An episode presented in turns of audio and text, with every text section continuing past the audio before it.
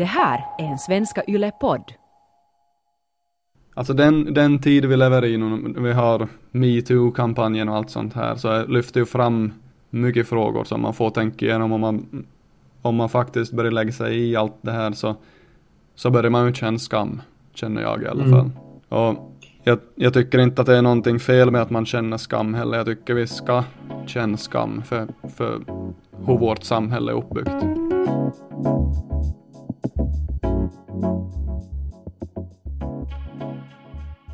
I den här svenska Yle-podden talar vi om olika frågor som vi skäms över eller som på något sätt upplevs som skamliga i samhället. Jag heter Annika Sylvin Reuter. Och jag heter Anette Forsström. Och temat som vi ska diskutera nu är skammen i att vara man. Skäms män? Ska de skämmas och varför i så fall? Speciellt i metoo-kampanjens kölvatten så synas manligheten på många plan. Machomannen får kritik, men att vara känslig är inte heller helt okej alltid.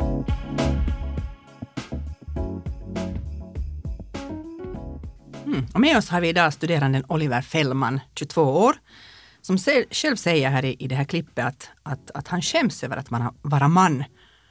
Och han tycker att det är en bra sak att göra det. Välkommen Oliver. Tack så mycket. Tack för, för att jag fick vara här. Mm. Varför tycker du att det är en bra sak att skämmas som man? Ja, nå, att man skäms är lite ett tecken på att man förstår att någonting är fel, helt enkelt. Så ja, jag tycker det är lite första steget man tar, att man skäms och sen vill man få en förändring på. Så det är mest det jag tänker på. Vill du berätta lite om din bakgrund och din uppväxt och så här? Mm, ja, alltså jag är från Nykarleby i Österbotten. Jag är 22 år gammal, så född 96, ung man. Ehm, jag växte upp med tre bröder, eller den yngsta är tio år yngre än mig, så han kom först i ett senare skede, men vi var ju fortfarande tre pojkar i, hemmet, så det var ju väldigt mansdominerat. Så uppväxten var ju typiskt så grabbig. Vi lekte jedis och, och riddare och cowboys och sånt när vi var små. Och brottades och slogs med käppar och sånt. När var det som du tyckte att du upplevde på något sätt att, att, att du är privilegierad? Kanske först i högstadie, gymnasieåldern. Mest i gymnasiet skulle jag säga. Vi hade en, en jätteduktig modersmålslärare som var, var, tog fram sådana här frågor och hjälpte oss med böcker om, om just eh, genus och sånt. Så. Du studerar till ambulans, äh, vad heter det, akutvårdare. Akutvårdare, ja. Precis, och, och du är inne på tredje året nu i dina studier. Jajamän. Ehm, du har kanske en inblick i den här jargongen som, som finns inom den branschen. Man kan kanske tänka sig att det är lite så här grabbigt och sånt. Vill du berätta lite om hur, hur det är? Ja, alltså som akutvårdare så, så arbetsplatsen är ju en brandstation. Så man delar ju med, med en massa brandmän den här arbetsplatsen och det blir ju, eller majoriteten av de som är anställda är ju män på, på ambulans och som brandmän förstås.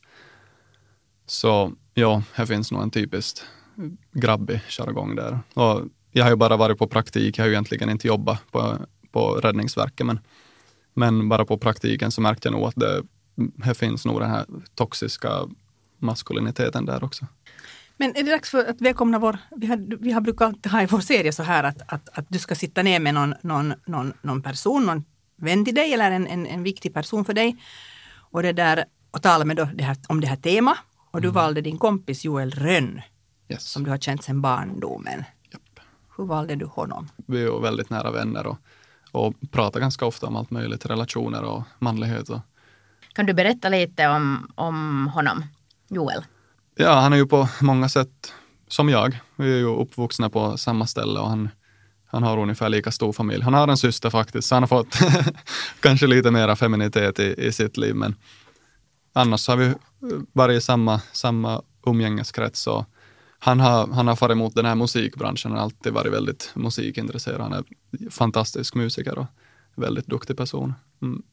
Vi ska lyssna på det här samtalet. Det, där, det är bandat per Skype. Du sitter vid mikrofonen Ja, och det där Joel hörs då aningen lite burkigt emellanåt. Jag tänkte bara men, säga det här eh, det där ifall, ifall Ja. någon undrar.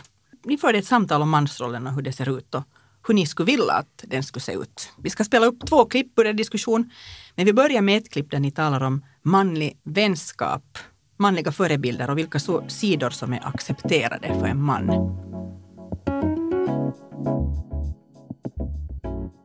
manlig vänskap överlag så, så tycker jag att, att kan lätt vara ganska ytlig till en början. Att det känns som att du och jag pratar ju väldigt ofta och som, om känslor och relationer och så här, men överlag med, med killkompisar överlag så tycker jag att det finns en så här honeymoon face som man måste lite jobba sig igenom, även om man är jättegoda vänner från första början så tar det ett tag, tyvärr, innan man känner sig helt bekväm att prata om mer känsliga saker. Ganska få, tycker jag, jag har som, som är som så här att man kan på riktigt visa sig sårbar. Att, att liksom det, det är de här vissa man har som man vet att ja men vi kan prata om vad som helst och sen är det de här vissa som man bara hänger med. Jag inte har ju alltså knappt en handfull egentligen av manliga vänner som jag faktiskt kan prata om allt med. Mm. Jag vet inte om jag vill ha några fler egentligen heller. Jag tror att vi kan egentligen skatta oss ganska lyckliga att vi faktiskt har att välja mellan att det finns säkert många i vår ålder av män som faktiskt har lite mer bara den här grabbiga jargongen och, och inte kan alls visa sig sårbara. Mm. Eh, men just, just på grund av sårbarhet så kanske vi kommer just in i att vad, vad det innebär att vara man och vad, vad som hur uppväxten har präglat en. Att jag kan ju kanske tycka att, no, inte direkt som min uppväxt hemifrån, att jag har nog som alltid blivit uppmanad till att visa känslor, men överlag som när man växte upp och kollade på filmer och hur män, de här hjältarna betedde sig, så de var alltid de här starka och självsäkra och visa sig aldrig svaga, så man man blir ju kanske lite, samhället upp, uppfostrar ju en lite till det här också, att man, man liksom man ska vara den här starka hjälten och fixa allting och inte känna sig stressad eller söndrad av någonting. Man har kanske inte alltid man har haft en fadersfigur men man har inte alltid haft en manlig förebild så att säga, men man har lite tillsammans jobbat sig framåt egentligen. Ja, och, och lite det här schoolyard uppfostringen liksom att om man om man som jo illa sig och börja gråta eller någonting så kunde det komma någon och säga men vad fan är du pitu? Ja, liksom. Ja. Jag kan som inte bara pinpointa att så här en manlig förebild jag skulle ha haft liksom att mm. om man liksom mest logiskt går till min pappa så är det liksom han tycker jag ändå är super down to earth och han berättar hur han känner och liksom jag, jag har sett min pappa gråta liksom. Det är ju säkert många som inte har sett sin egen pappa gråta. Ja, men vad jag känner att att jag skulle vilja förändra med den här manligheten och hur man växer upp så är ju att, att man tillåts faktiskt som vis sig själv svag emellanåt och mm. vis, vis vad man är rädd för och faktiskt ta itu med sig själv och inte bara trycka ner vilket man har gjort vilket typ alla män har gjort, bara tryckt ner sina känslor.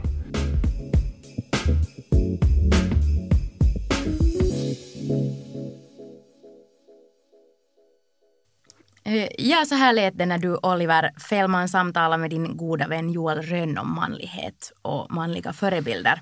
Vi kommer att lyssna lite till på er diskussion där ni diskuterar bland annat män och våld.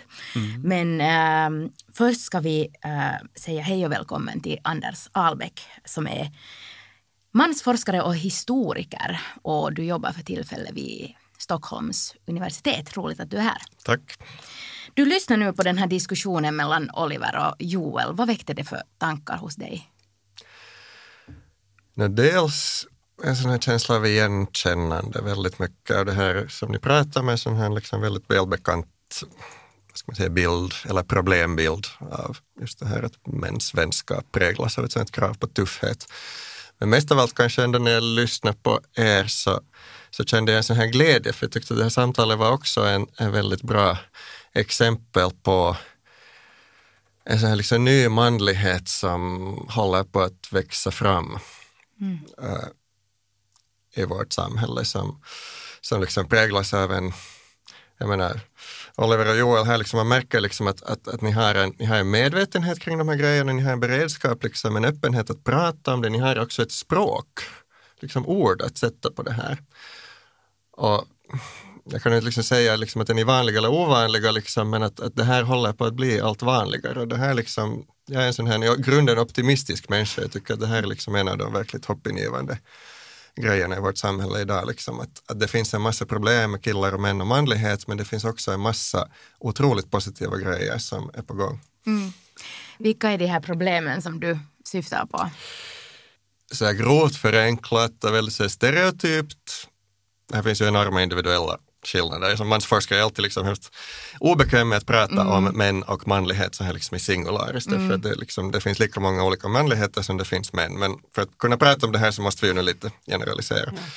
Och det finns ju då den här stereotypen som väldigt många känner igen, som jag känner igen och som Oliver och Joel tydligen känner igen, där, där liksom förhållanden mellan män präglas av en viss sån här distans som jag tror att har mycket att göra med att man är väldigt medveten om status. Man pejlar liksom hela tiden varandra, att var är man i hierarkin? Man är liksom väldigt så försiktig så att säga för att göra någonting som liksom skadar en status. Och den här liksom statustävlan, någon slags liksom konkurrensmentalitet, så den kommer i vägen för närhet, för intimitet, för att öppna sig, för att just kunna liksom blottlägga sårbarhet. För man, liksom, man har den här rädslan på något vis att mm. liksom falla i den här hierarkin. Och det blir en sån här kultur som är just det här väldigt så här liksom grabbig. Man ska vara tuff, man ska vara macho, man ska vara hård, man ska inte liksom bry sig om någonting och man ska inte liksom prata för mycket om känslor för då blottar man ju sig. Jag tänkte sådär när du sa att det har hänt en positiv utveckling. Du gick själv i skolan kanske då på 80-talet, mm. född början av 70-talet. Jag är född 73 så jag gick i skolan under 80-talet, början av 90-talet. Hur var det då tycker du? Alltså det är nog den liksom tuffaste miljö jag har vistats i hela mitt liv. Jag var en sån här, vad ska vi säga, lite liksom mjuk, vek kille. Och jag minns ju nog skolan mycket som en plats som präglades av, alltså jag var mycket, ganska mycket rädd. Att det var en, det var en otrygg miljö. Och det var just alltså den här förhållandet till liksom de andra killarna.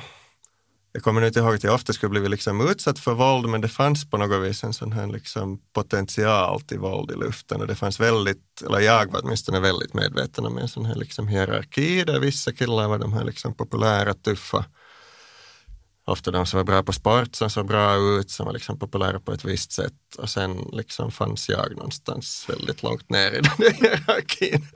Och jag tänker den där skammen, att upplevde du då någon sorts skam över att inte vara den här tuffa, att vara som du säger försiktig och känslig och allt det här? Ja, jag tror inte att jag då liksom skulle ha haft språket, eller jag skulle inte ha satt det ordet på det då. Men när jag tänker på det så här i efterhand så helt klart, jo, liksom, det var ju en, en skam.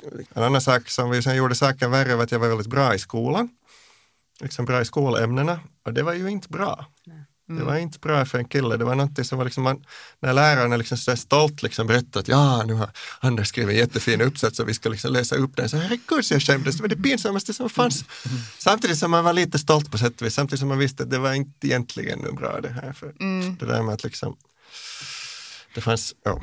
Känner du igen dig Oliver i i vad Anders berättar. Du har umma åtminstone nickat Ja, alltså jag känner igen situationen men inte, mm. inte uh, själva rollen i mig själv. Mm. Men, men ja, uh, jag vet nog vad han pratar om. Ja. Så har mycket förändrats skulle du säga när du har gått i skolan på, vad är det, 2000-talet då? Ja, ja. Uh, ja visst har det förändrats men inte, inte nog hålöst mycket. Mm. Du hörde till de här som som liksom så att säga klarade dig bra, som var ganska högt i hierarkin? Ja, ja jag har väl nog varit. jag har varit ganska så atletisk ändå sedan jag var ung, så att jag, man hade inte egentligen något val där jag har vuxit upp. Man, man spelar fotboll eller ishockey eller så var man ett sån här weirdo då kanske. Som Anders. Ja, ja. Vilket jag sen slutade med. Jag spelar inte lagsport mer heller. Jag tycker inte om, men jag tror att, att själva hade uppväxten förstörde nästan. Så. Mm. Att, ja. Vad skulle ni säga, är normerna snävare för en man än för kvinnor? Kan man ens diskutera det på det planet?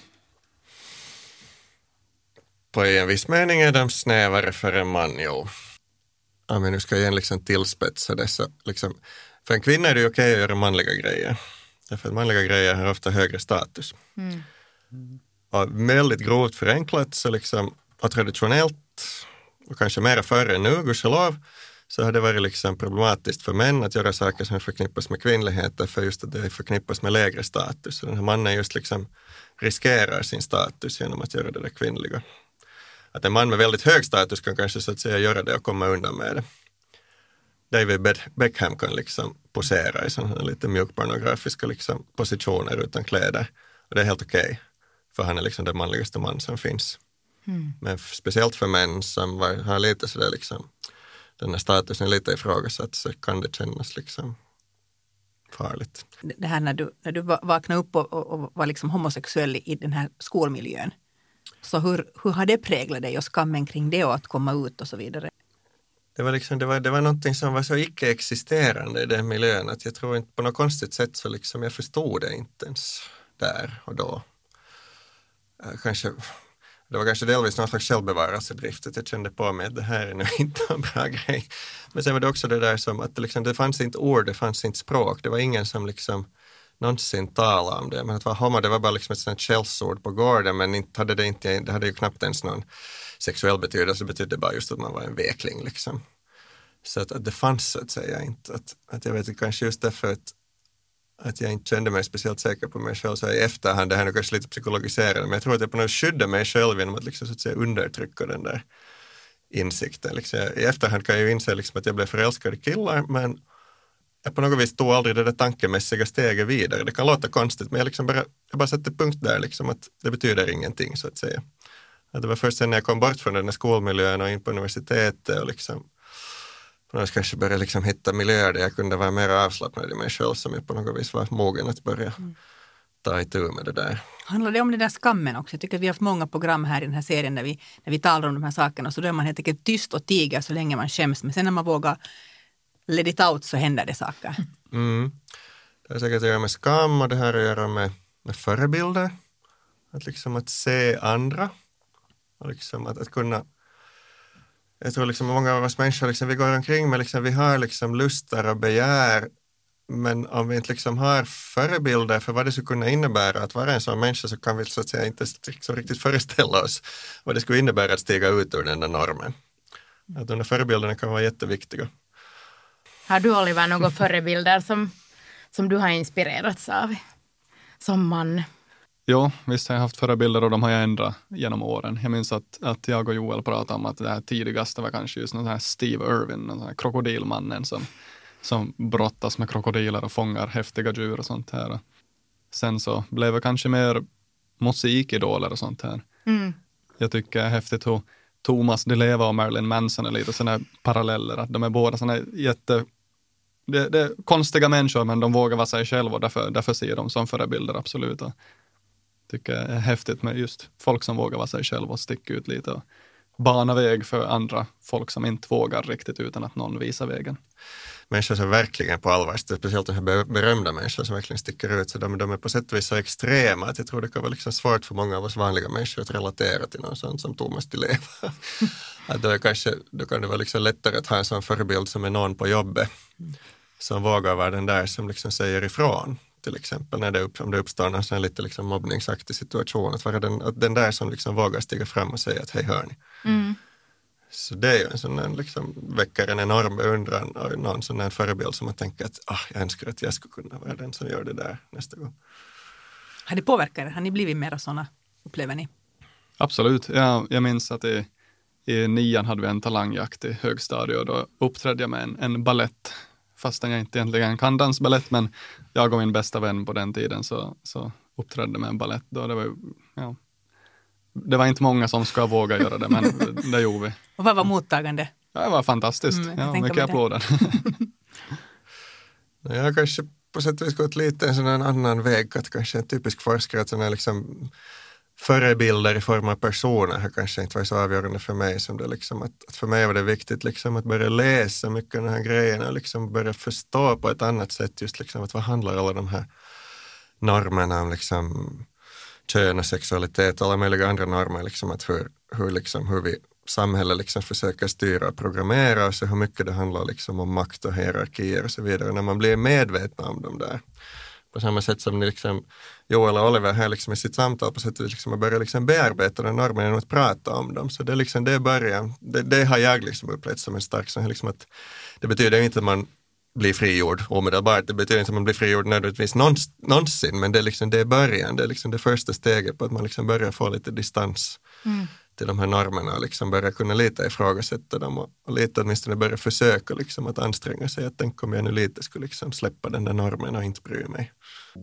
Vi ska lyssna på ett till klipp tillsammans med Oliver och Joel och där diskuterar ni äh, män och våld bland annat.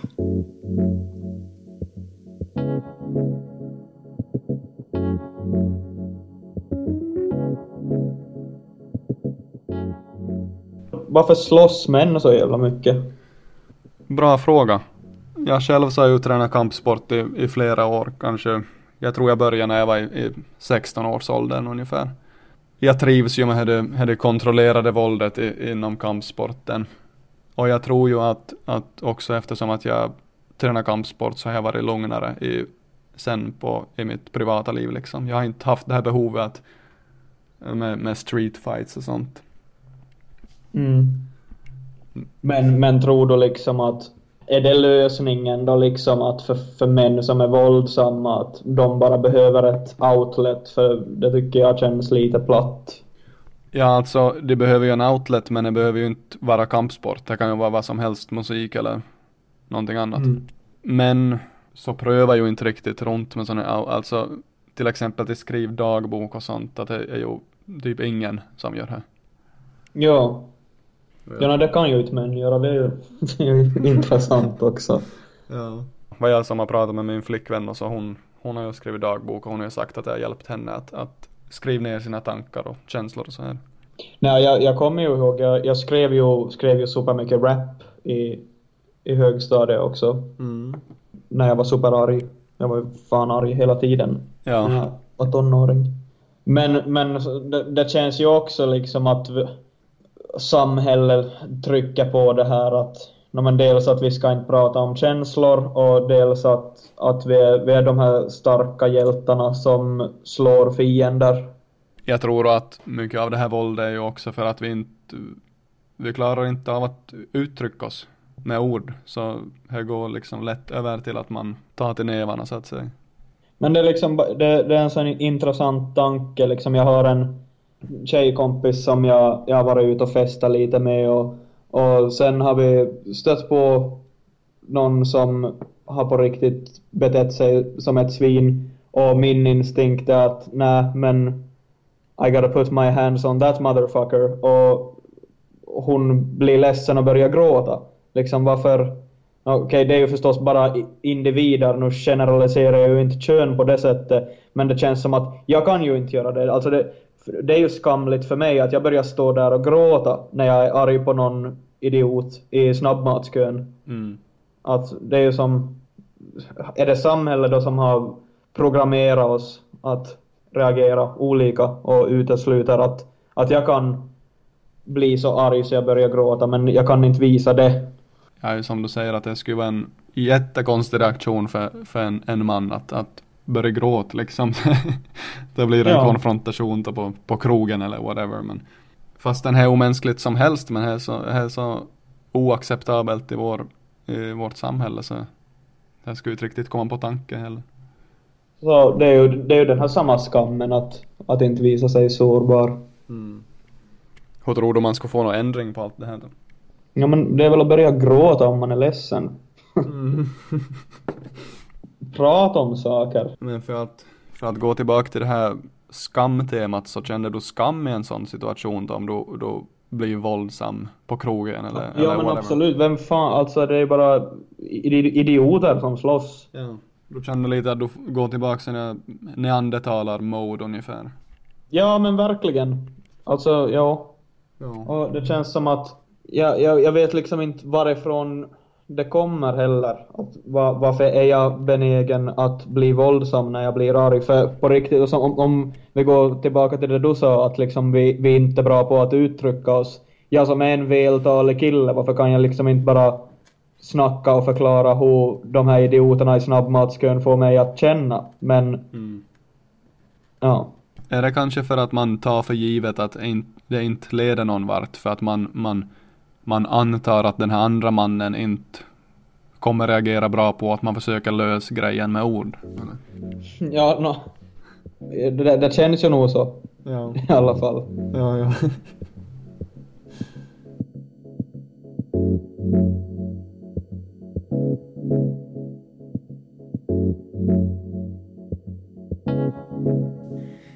Hörde vi Oliver och Joel diskutera. Jag tänkte nu till först vända mig till dig, Anders Albeck, som är mansforskare och historiker. Vad tänkte du på när du lyssnade på deras diskussion? Jag tänkte kanske igen lyssna på sätt och liksom en glädje på det här hur, hur Oliver och Joel har liksom problematiserar det här. Liksom, att, att igen en känsla att vi har på sätt och vis kommit ganska långt. och det är inte så hemskt länge sedan som det här, de här grejerna, fenomenen de beskriver skulle betraktas av många som naturliga. En sån här boys will be boys. Att det är klart att pojkar slåss. Att på sätt och vis är det fel och dumt och, och man ska liksom säga åt dem, men på något vis anses det fortfarande av många på något vis som att det är någonting liksom naturligt. Medan i det här samtalet så framstår det mer liksom som en sån här konstig sak, ett problem, någonting som man ifrågasätter och någonting som man liksom undrar att varifrån kommer det där? Av liksom någonting som man inte egentligen vill mm. befatta sig med. Du nämnde Oliver här tidigare begreppet toxisk manlighet. Uh, men jag tänkte att vi kanske borde lite öppna upp vad det är man menar. Är det alltså någonting, Anders Albeck, du får också jättegärna delta i det här. Är det liksom någon form av giftighet i manligheten som smittar? Eller vad, vad tänker man sig? Uh, ja, det finns säkert någon definition av toxisk manlighet på internet om man googlar. Men, men vad jag själv tänker om saken är att män inte tänker efter helt enkelt. De fortsätter som de alltid har gjort och, och så leder det till metoo-kampanjen till exempel. Att det, det, är vad jag tänker om toxisk manlighet, att vi, man inte tänker efter helt enkelt. Mm.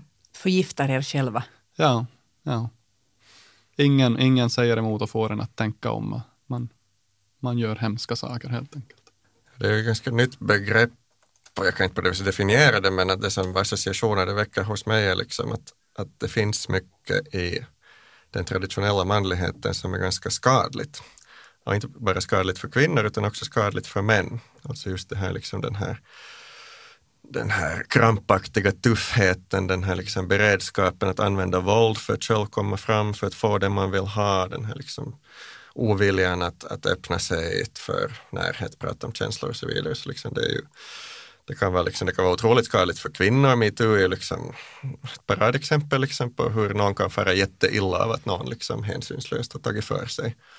Kanske för att visa sin manlighet, sin virilitet. Kanske det var bara det det handlade om, liksom, att på något vis liksom visa vem man är. Men att just liksom också män själva mår ju ofta väldigt dåligt av det här. Så att den här manligheten är lite som ett gift som män tar. Mm. Och som många är beroende av. Man kan inte liksom vara utan. Men de flesta knark så i längden liksom så så, så förstör det livet. Vad tycker ni båda, um, Oliver och And Anders, att det där um, diskuterar män, till exempel efter nu metoo så har ju diskussionen i vissa grupper pågått ganska mycket, men att det kanske handlar främst om kvinnor, särskilt i Finland. Jag, jag tror väl att kanske många män kan uppleva liksom på samma sätt som jag, lite en svårighet liksom att orientera sig, det här att man känner inte igen sig i den där förövaren, man, liksom, man tycker inte att man själv någonsin har gjort någonting sånt där. Samtidigt som om man nu sen verkligen börjar liksom gräva i sitt inre så kanske man får lite dåligt samvete för vem säger nu den man som aldrig har varit med i ett sånt liksom grabbigt killsnack. Där man liksom för att få vara med i den här gruppen lite skrattar åt de där sexistiska skämten och, och sånt här. Eh, så att att den här liksom reaktionen som har kommit, liksom där män på sätt och vis liksom, dels inte riktigt vet hur de ska förhålla sig och dels kanske blir lite så defensiva, så tror jag har att göra med att dels att man inte riktigt vet liksom, att vad är nu riktigt min personliga relation till det här? Att jag har inte gjort det här samtidigt som man kanske någonstans har ett lite vagt dåligt samvete att kanske jag inte helt och hållet står utanför mm. den här strukturen men då vill man sen lite slå det där ifrån sig. Det här, det här känner jag igen. Att mm. Just man hör om de här problemen så kanske många män tänker att ja, men jag, har, jag har aldrig tafsat på någon, jag har aldrig våldtagit och så här. Att, och så blir det det här defensiva, att inte alla män, inte alla män liksom. Men jag har inte egentligen någon skillnad om inte alla män. Att det är fortfarande vårt ansvar, tycker jag i alla fall, att vi måste ta tag i det här och minska på de här jobbiga situationerna som uppstår. Att, tillsammans. Det som nu egentligen skulle krävas av män skulle vara att vi alla på sätt och vis skulle bli mera uppmärksamma på de här liksom maktskillnaderna i de miljöer där vi rör oss. Det är svårt för oss män, tror jag, därför att att vi är ofta, fast det här är något som män absolut inte vill medge, för det känns ju inte så, men vi är ju privilegierade i allmänhet. Det är liksom, man har det lite lättare. Men att, och det där är liksom svårt, för att det hänger ihop med alla privilegier egentligen. Liksom, de som har dem är de som inte ser dem. Det är de som saknar de privilegierna. Det är liksom, inte går du omkring på gatan i Finland och känner dig hemskt medveten om din vithyadhet. Men anamma om du går ut där och är svart, så då känner du nog att hud har betydelse. Och det är lite samma sak liksom att vara man och kön, liksom att, att när det, det, är, det är lite som att ha liksom medvind i ryggen. Man märker inte medvind, mm. men man märker motvind. Mm. Och, liksom, och män upplever liksom på något vis liksom att, att inte jag gynnar och inte har jag fått någonting gratis. Jag har minsann fått kämpa. Och jo, visst inte betyder det, det är inte lätt att vara man. Men, men det, betyder, det, kan liksom, det faktumet kan ju liksom hindra oss från att se att det kanske är ännu lite kämpigare ofta att vara kvinna. Också på våra arbetsplatser, ja, alla, okay, alla cheferna är faktiskt män. Okay? Vad betyder det? Uh, liksom, vilka positioner har folk, vad har det för betydelse? Kan den här unga kvinnan som nu har kommit in på vår arbetsplats, liksom, uh, Eh, får hon fullständig respekt av alla i alla lägen? Om hon får det, okej, okay, inga problem. Men om man liksom är uppmärksam och ser liksom att nu blev hon behandlad liksom som en flicksnärta och fick inte respekt för sin kompetens. Så då kommer den frågan att, ja, vänder jag bara ryggen här eller har jag något ansvar? Och vänder jag bara ryggen så då på sätt och vis bidrar jag till metoo, liksom, eller liksom det här trakasserikulturen fast man, fast man inte egentligen har gjort någonting, men just det att man inte gjorde någonting. Är det här du någon form av liksom kollektivt ansvar. Det är alltid lite knepigt med så här kollektiv skam och skuld. Om vi idag talar om skammen i att vara man så är det liksom en relevant frågeställning. Ni verkar ju båda tycka att jo, man ska till en viss grad kanske skämmas som att vara man. Men det kanske handlar snarare om att man ska, man ska ta ett ansvar. Absolut. Alltså jag tycker ju inte att man behöver skämmas för att man är man. Men sen har man ju förstås då liksom ett ansvar för vad man gör med det där det kanske inte är jätteproduktivt att liksom prata med folk om det här liksom i termer av skuld och skam, för det leder ofta till just en sån reaktion att folk slår ifrån sig. Jag tror själv, kanske just som du sa, att det är mer fruktbart att fundera på det i termer av ansvar. Att, att, okay, att, att nu vet vi så att säga, säga vad situationen är. Metoo liksom har avslöjat någonting som nu väl ingen direkt förnekar att det är på det här viset. Ja, nu kanske... finns det det också. Ah, ja. ja, men i alla fall. De flesta vettiga människor mm. liksom konstaterar att okay, det här är läget och då är frågan liksom att okay, vad gör vi åt det? Och vems ansvar är det att göra någonting åt det? Och det tror jag väl att man behöver inte tänka efter sig hemskt länge för att inse att på något plan har vi alla ett litet ansvar. Man kan ta en sån parallell liksom som mobbning. Det är kanske lite lättare att prata om det har pratats mer om. Det liksom mobbning på, om det förekommer mobbning på din arbetsplats. Så jag tror inte att det är så hemskt många som då ska gå ut och säga liksom att det där har jag ingenting med att skaffa, jag tänker inte liksom lägga mig i saken, det är inte mitt ansvar. Liksom. De mobbar nu där men, men liksom, jag mobbar inte själv och så här, punkt slut. Mm. Det tror jag inte man skulle tycka, utan där skulle man, tror jag man skulle tycka att alla i arbetsgemenskapen har på något sätt ett ansvar för att se till att den där mobbningen slutar och inte kan få ens uppstå. Och det här är helt samma sak. Om vi nu avslutningsvis skulle göra en sån här fråga, hur tycker ni att det här ansvaret skulle kunna se ut bland män idag? Våga säga emot just i de här kompisgängen när du tycker att någonting är fel det är inte lätt, men, men på riktigt, försök. Det är nog steg nummer ett för folk i till exempel min ålder. Har du gjort det? Japp, och det är jobbigt. yeah. alltså, ja, för sist jag var ute med, med klasskompisarna var det en av klasskompisarna som tyckte att en, en högljudd eh, kvinna skulle borde bestraffas med, med hårt analsex. Och jag sa att nej, hörå, cut that shit liksom. Att, nej. Ja, ja, han bad om ursäkt ungefär hela kvällen, men det är ju inte mig egentligen han ska be om ursäkt åt. Mm. Men jag hoppas att han tänker igenom vad han, vad han sa. Och, och, ja, sist vi hade en bastukväll för några, några kvällar sedan och, och då kom det fram sådana här förintelgeskämt och jag sa att nej, cut that shit. och jag var själv, ingen tog min sida. Så, mm. ja, det, det kräver tungt. mod. Ja, mm. och jag skulle hellre boxas med Mike Tyson känns det som, men att våga ta ställning håller med om allt som Oliver sa. Om vi nu vill tillägga någonting så skulle det kanske vara att, att peka på betydelsen av jämställdhet, alltså överlag. Här kan jag kanske tala som forskare liksom påpeka att, att det finns en massa forskning som tyder på liksom att jämställdhet minskar våld överhuvudtaget. Liksom både våld mellan män och kvinnor och våld liksom bland män. Det är där också som det börjar. Tack så jättemycket Oliver Fällman och Anders Albeck, mansforskare och historiker för att ni har varit med och diskuterat skammen i att vara man. Jag heter Anette Forsström och bredvid mig har jag Annika Sylvin Reuter. Det här är en Svenska Yle-podd som handlar om skammen i olika former. och hela serien finns på Yle Arenan att lyssna på.